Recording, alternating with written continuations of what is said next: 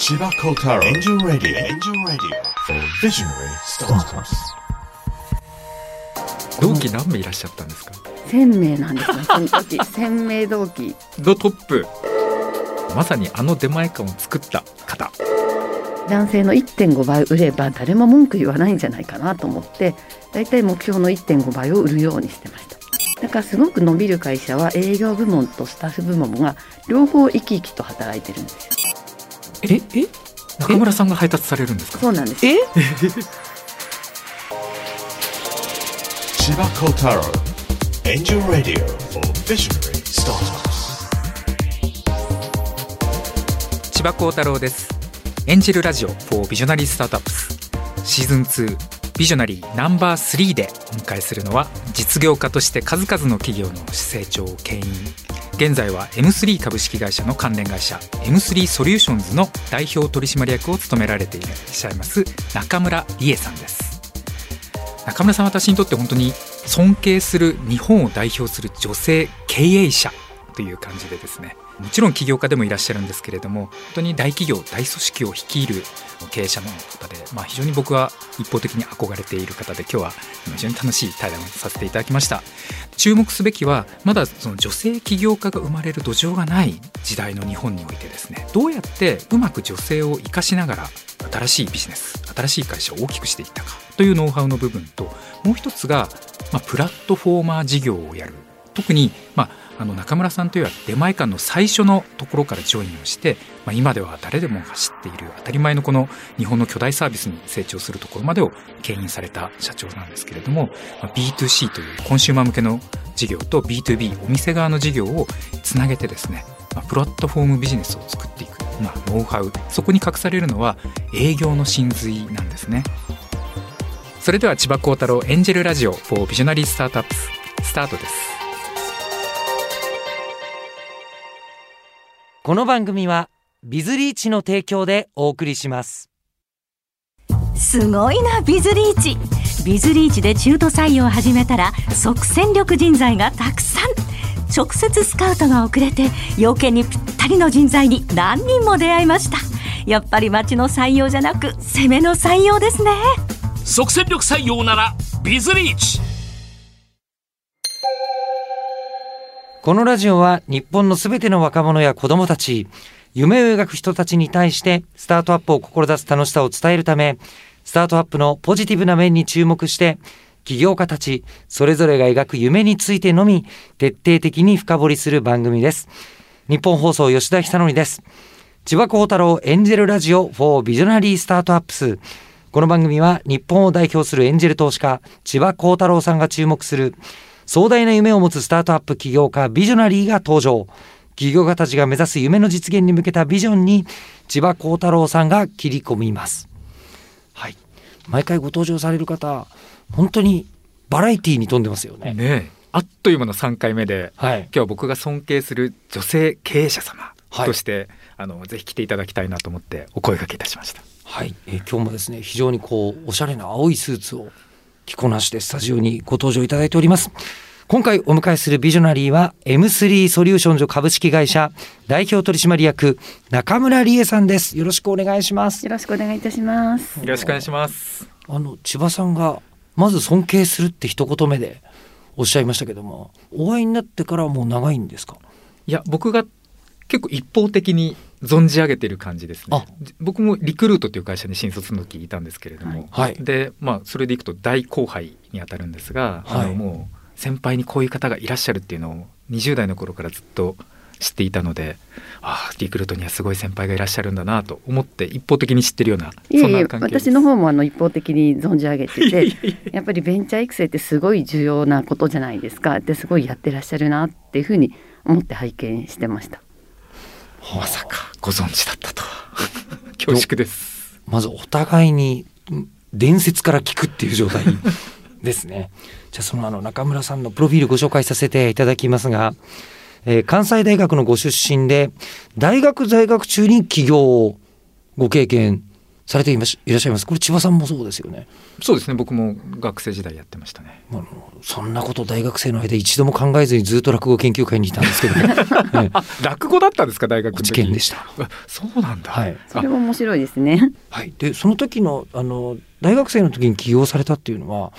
今でもかなりアクティブな学生のやることだと思うんですが、中村さんも頃だともっと起業される学生さんなんて少ないんじゃないですか？あの起業というふうには思ってなくって、はい、なんかお金儲けしたいなと思ってただけなんですけど、アルバイトではなく、ではなくなんか？自分たちの力で稼げればいいなっていうふうに考えてはい。で友人と何人かで100万円だけ資金集めたんですよ。はい。で100万円でできることって何かなって考えた時に学生ですから男子学生が通学してくるのにみんなすごい遅刻するんですよね。でなんでそんな遅刻するの？って聞いたら可愛い女の子の声で起こしてくれたら遅刻しないよって言ったんです。いや可愛い女の子ここにたくさんいるけどみたいな ところではい。で女子大生が男性をとか、まあ、男性に限らず起こすっていうモーニングコールっていうのを月額3,000円でやったらどうかっていうことでやり始めたんです。ね。サブスクモデル。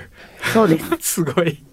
しかもあの先にこういうやりたいことがあるじゃなくて、はい。その資金の規模に合わせてできることをそうですね。はい。なさったわけですか？はい、でもあの学生ですから回現金の回収方法とか結構大変だったんですけどはい。噂をが噂を読んで売り上げはすごく伸びたんですよ。はい。で月3,000円だったらそんな儲かんないなっていうふうに私思ったのでオプションっていうのを作ったんですよ。で例えばあの阪神タイガースファンだったら当時は「バースが昨日ホームラン打ちましたねおめでとうございます」でつプラス5,000円みたいな。ええカスタマイズ。はい。はあまだ大学在学中です今の話。すごい、はい。その後先ほど高知場さんもおっしゃってましたがリクルートに入社されまして1年目でトップセールスを獲得。いやすごいことですよ。同期何名いらっしゃったんですか？1,000名なんですよその時。1,000名同期。のトップあその1,000人って言いますか部部門のトップですね。会社全体でのではなくて部門部門で MVP を決めますので,、はい。で私はあのハウジングっていうあ。の部門にいまして。はい。で新人賞を普通欲しかったんですけど上司から新人賞よりも MVP になりそうなんだけどどっちがいいって言われてでででもやっぱ新人だし新人賞がいいんじゃないですかって言ったら「いいけどさあのインセンティブが3倍だよ」って言われて「あじゃあそっちの方で」って。あじゃあ先輩たちに混じった中の MVP だったってことですか？はい。新人じゃなくて、はい。すごっ。は えあの僕も学生起業してたんですけれども、まあ、リクルートにうっかり入っちゃったんですが、はい。中村さんなんでリクルートにうっかり入っちゃったんですか、私は実はそのモーニングコールからの関わりで、はい、モーニングコールがなんか話題になって朝日新聞の編集員さんが取材を受けて、なんと天聖人号に載ったんですよ。はい。でその時に編集員さんってすごい偉い人だから絶対ネットワーク作ろうと思って編集員さんに「私たちいろんなことしたいんですけど今行けてる会社ってどこですか?」って聞いたんですよ。はいそしたらリクルートを紹介していただいてでのこのこ行ってでなんかアルバイトする話になって 私は3回生4回生ほとんどフルタイムでリクルートでアルバイトしてたんですよ。あそうなんですでアルバイトしてて編集の仕事してて私は多分一生編集の仕事をやっていくんだなと思ってそのまま入社したら4月1日に「あなた営業が向いてるから営業やりなさい」ええみたいな。なるほどね。でそのただリクルートに入社された後に1998年ほっかほっか亭を運営する株式会社ハースクレイに入社されてマーケティング責任者になられます。これあのトップセールスをあの獲得するほど順調にお仕事されていたらあの他の会社に移らなくてもいいんじゃないかと思う。そうなんですよ、はい。これすごく時代の変遷を感じるんですけどはい。私入社2年目に結婚して妊娠したんですよ。はい。で上司に妊娠したんですって言ったらじゃあ退社だねっていうふうに当時はなったんですよ。今そんなこと、ありえないですよね。ええ。それもう普通に新聞ネタになっちゃいますね。なっちゃいますね。でも当時は普通でずっと私営業成績外したことないのにあ退社なんだと思って、はい、びっくりしました。し。かもお若お若いですね。2年二年目で結婚、はい。ご出産。はい、で一回やっぱりお仕事はお休みになられるんですか？一回休むんですけどやっぱり仕事大好きなのではい。子供が1歳ぐらいの時からまた働き始めたいっていうことであのいろいろ働き始めてはい。でこのほっかほか亭は子供が保育園ぐらいの時に入らせていただいたんですよ。ただいきなりあのマーケティング責任者として、あ復帰という急急に責任者で入ったわけじゃないんですよ。あ。その後に。平社員で入ったんですけどはい。入った日に制服を渡されたんですよ。はい。で中村さんこれ着てくださいねって。うん。で別に制服は嫌じゃないので着るんですけどはい、あの白のブラウスに千鳥格子のベストに紺のタイトスカートいわゆる事務員さんみたいな、はでふふんと思って着たら短いんですよ私この手が手足が長いので,、はいでブラウスすごい短くてすごいこんな恥ずかしい感じだったので「これすいません違うの着ていいですか?」って言ったら「ダメです」って言われて。えーでも毎日それ着ていくと毎日すごい不快な感じがするんですよね。うんでこれ脱ぐにはどうしたらいいですかって聞いたら管理職になったら脱げますよって言われたんです。衣替えがはい、動機だったわかるわでそして2001年に現株式会社出前館に、はいはい、移られまして2002年から代表取締役に就任はいされます怒涛の20年がここから始まりました。ここから怒涛の20年はい。ここまでもかなり大きな動きはある感じはしますが。はい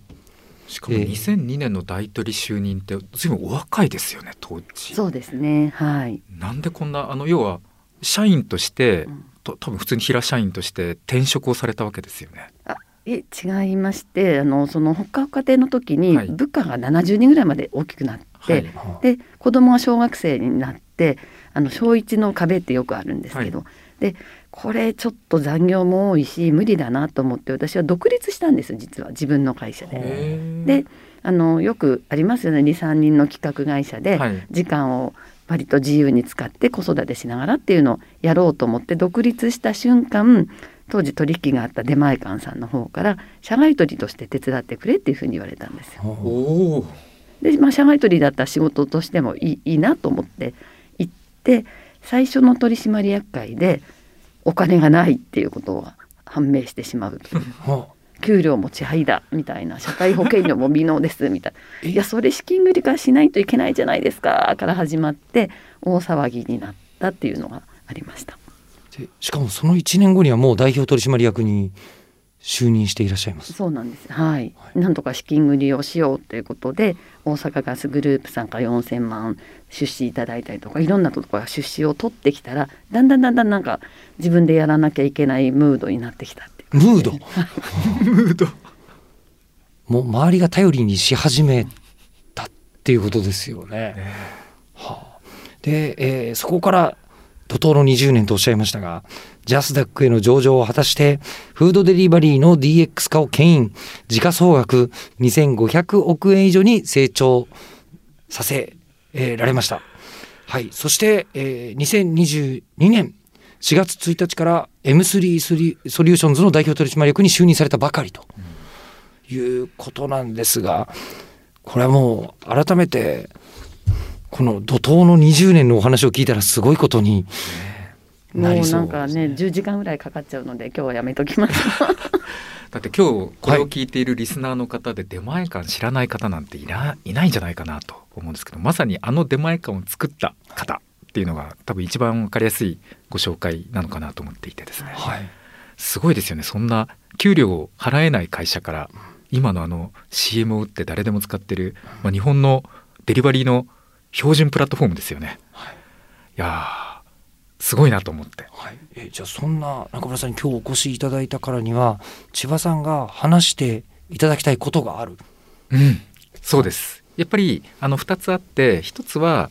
やっぱ日本って女性起業家がそうは言っても少ないなって僕は思っていてですね。この女性起業家がやっぱり何でしょうやっていいんだよと会社やっていいんだよ。自分の好きなビジネスやっていいんだよ大きくしていいんだよっていう思ってもらえるきっかけをぜひリスナーの皆さんに伝えていただきたいなとが一つ。でもう一つが女性起業家関係なくプラットフォームビジネスを作るってすごいことだと思っていて、まあ、そこのお話が聞けたらいいなって思っていました。ぜひじゃあ先ほど申し上げましたようにその私がリクルートにいた時にもう妊娠でやめなさいっていう状況で信じられない時そこがやっぱり日本ってすごく遅れていると思うんですよ。で出前館みたいなフードデリバリーって世界中にあるので私世界中のフードデリバリーの会社行って、え CFO と CEO に話聞いたんですけどはい。女性が一番活躍してないの日本だなっていうことをもう全世界見て分かりました。でそれはやっぱり女性の意識もあるんですけど逆に男性が結構女の人なのにっていうことを言うのが日本人男性だなっていうのは、まあ仕方がなくあるかなと思ってます。うーん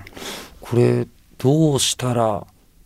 変わるのかっていうことよりもどうなさってきたのかお伺いしたのがいいかもしれませんね。そうですねどうはいなさってきたんですか？じゃあそれをひっくり返すぐらい実績を出せばいいんじゃないかっていう考え方なんですよ。シンプルですけど。はいはい。だからリクルートの時もそうなんですけど男性よりも成績が上回ったらなんかいろんな女のあれを使ったんじゃないかまで言われるのでめっちゃ腹立つと思ってで男性の1.5倍売れば誰も文句言わないんじゃないかなと思ってだいたい目標の1.5倍を売るようにしてました。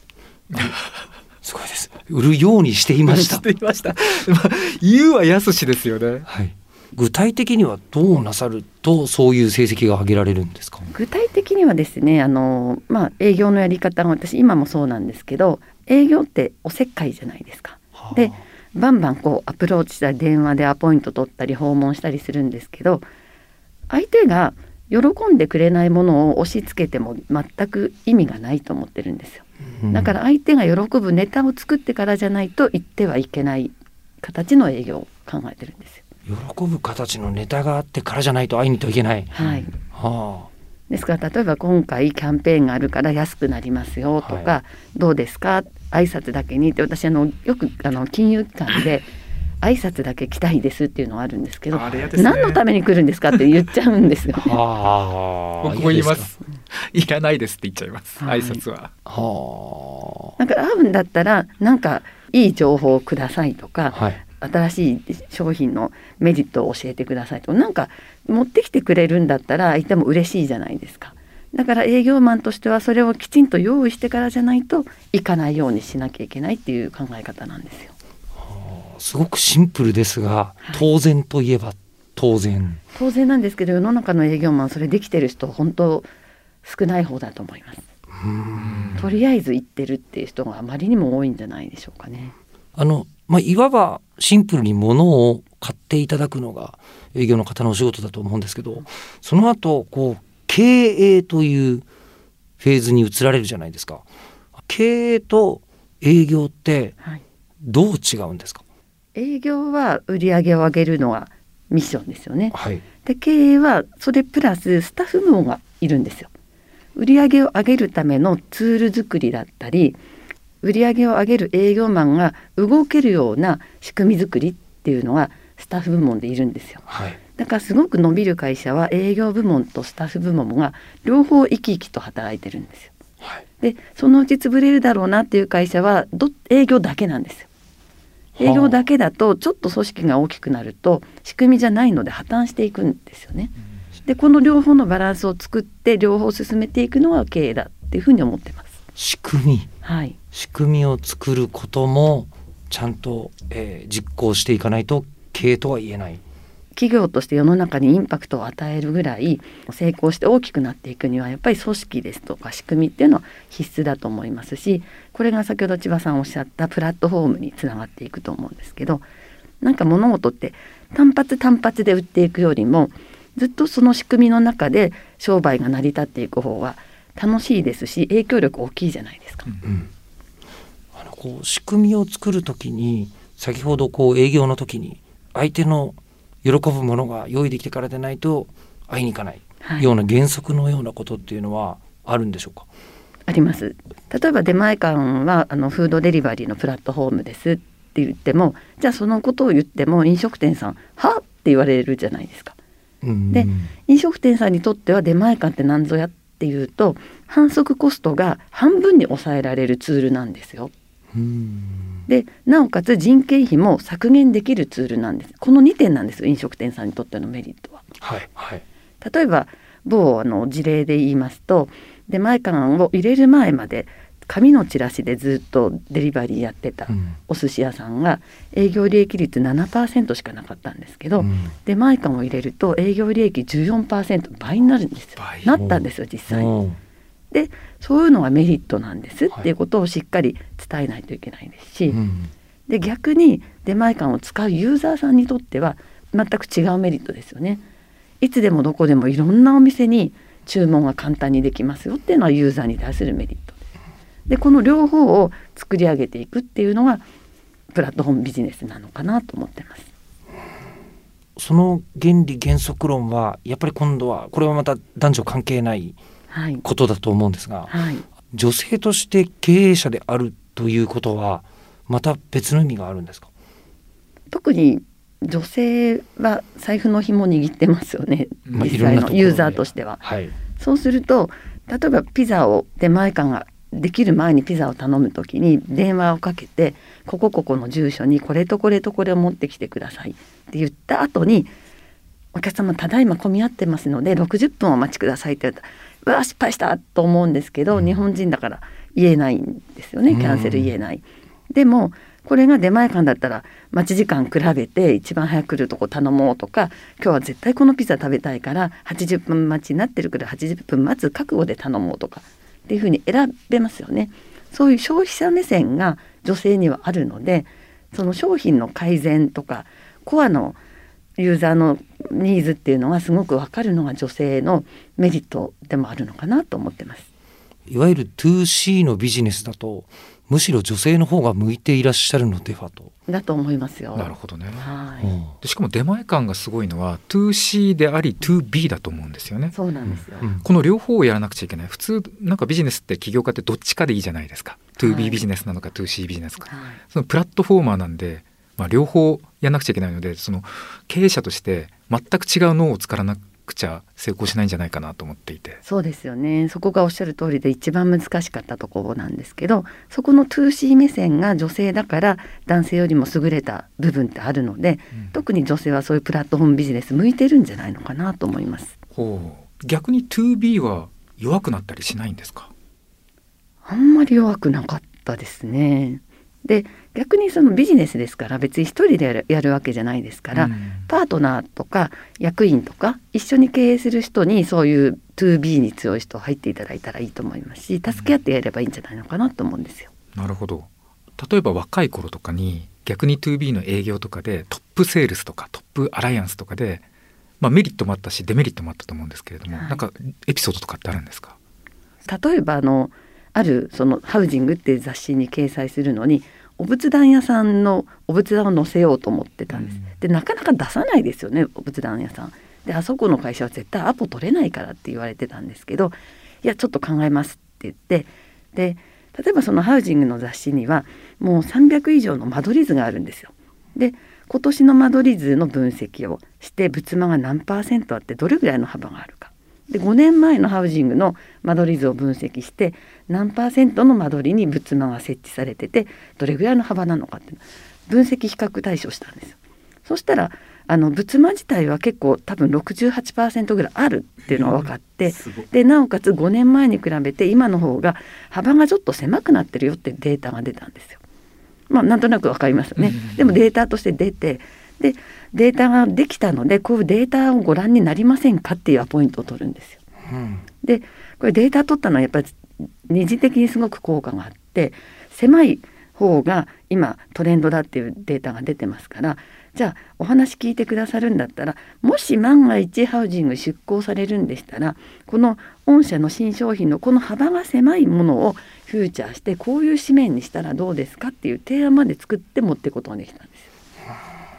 でそれでいいのは普通の営業マンだとこの1ページ100万ですってバーンと売るんですけどそれ売るだけではなくってあの効果がある出し方ができますよね。そのトレンドにマッチした紙面が提案できますのでそうすると効果があるので私が次にまたそこに営業に行かなくっても効果があったからもう一回出向するになるんですよ。あ仕組みにつながるそうです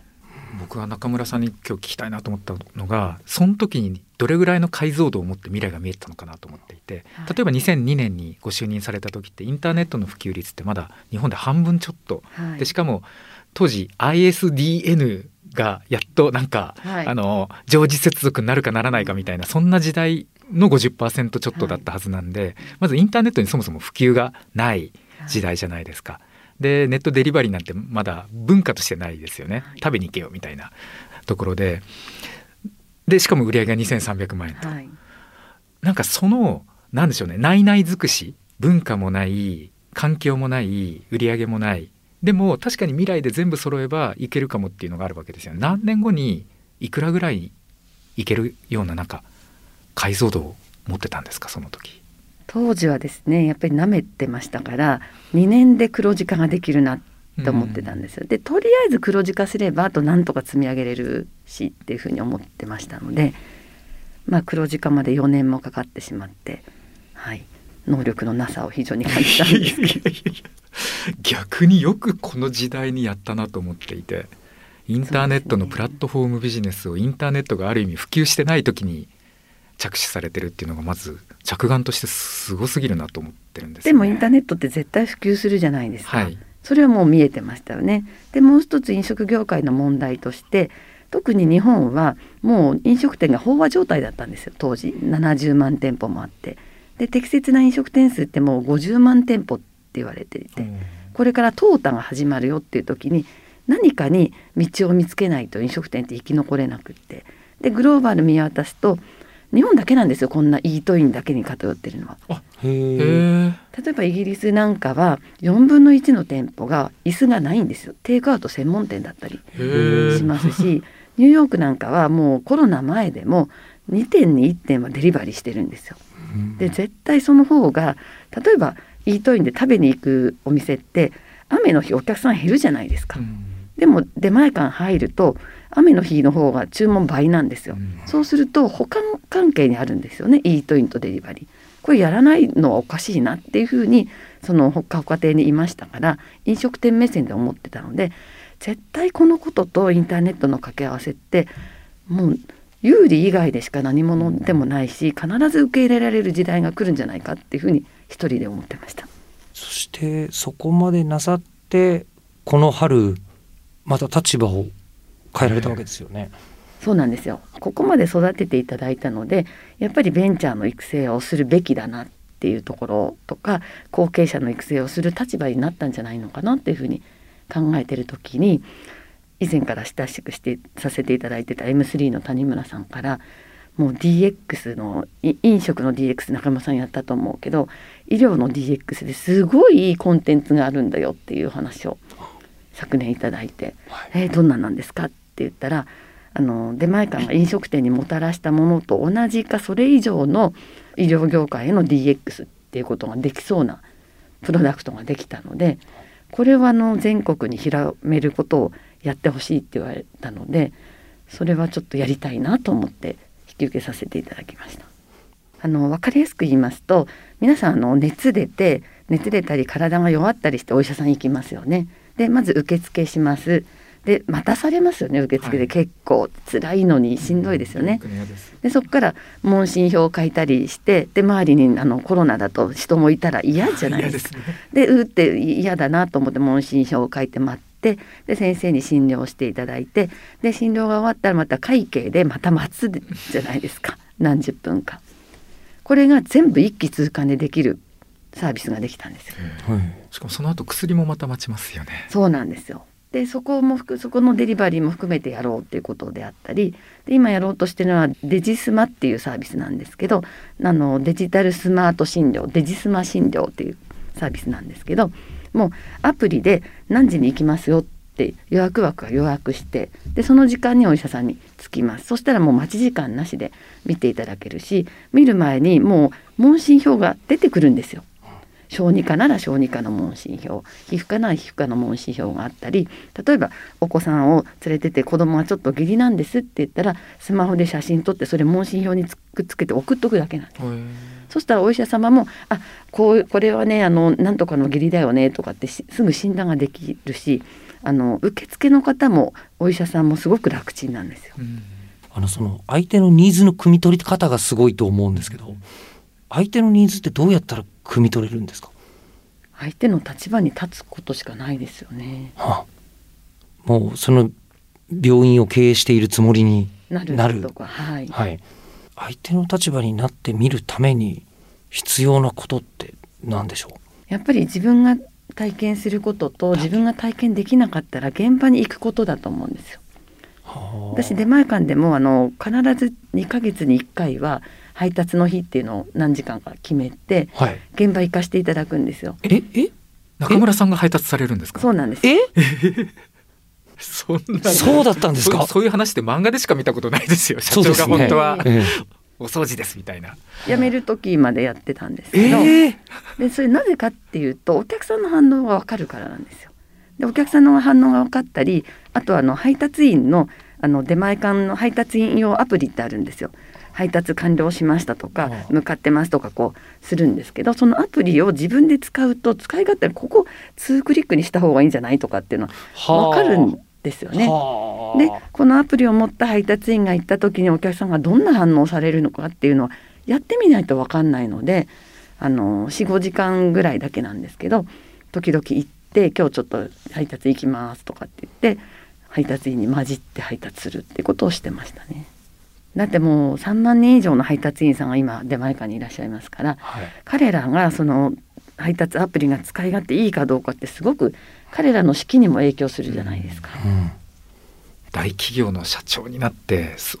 思ってもできないですよね。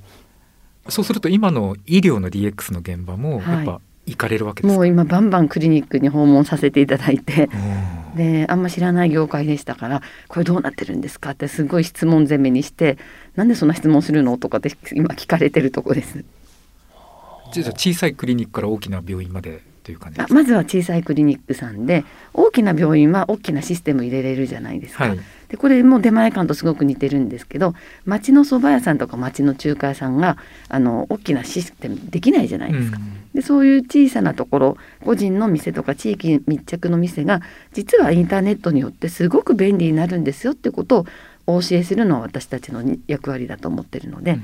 まずは町の小さなクリニックさんにこれ入れたらすごい便利ですよ先生っていう話をしに行こうと思ってます。いやこの番組通じて本当にたくさん起業家増やしたいなと思っていて、はいまあ若者もそうですし、まあ、今日のいもう一個のテーマでいくと女性もいろんな女性目線のサービスを立ち上げてほしいと思っているんですが、はいぜひ彼女ら彼らに対してこうしていきなよっていうメッセージをいただけると嬉しいなと思ってます。そうですねあのせっかく仕事に多くの時間を費やすんだったら思いっきりやった方がいいと思うんですよ。で私あの出前館の時に個人保証とかいっぱいあったんですけどでもなんか殺されることはないなと思うので失敗してもなんかちょっと恥ずかしいぐらいで殺されたりすることもないし別にそんなに失敗することを恐れなくてもチャレンジしたらいいんじゃないのかなっていうふうにとっても思いました。弟子とか取ってないんですか？ああ取ってないんですけどあの一緒に働く社員は大絶賛募集中でございおーチャンますのでスですね。そうですね中村さんのもとで一緒にこのある意味スタートアップですもんね。今やられてスタートアップですはい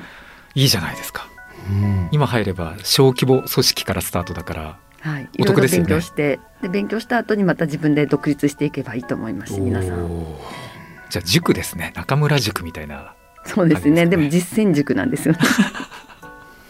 ということで千葉幸太郎エンジェルラジオ4ビジョナリースタートアップスシーズン2ビジョナリーナンバー 3M3 ソリューションズの代表取締役中村理恵さんにお越しいただきました。ありがとうございました。ありがとうございました。ありがとうございました。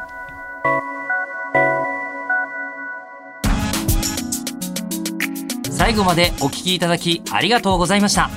番組を聞いた感想や千葉幸太郎さんへのお便りをぜひエンジェルアットマーク 1242.com angel アットマーク 1242.com までお送りくださいお待ちしています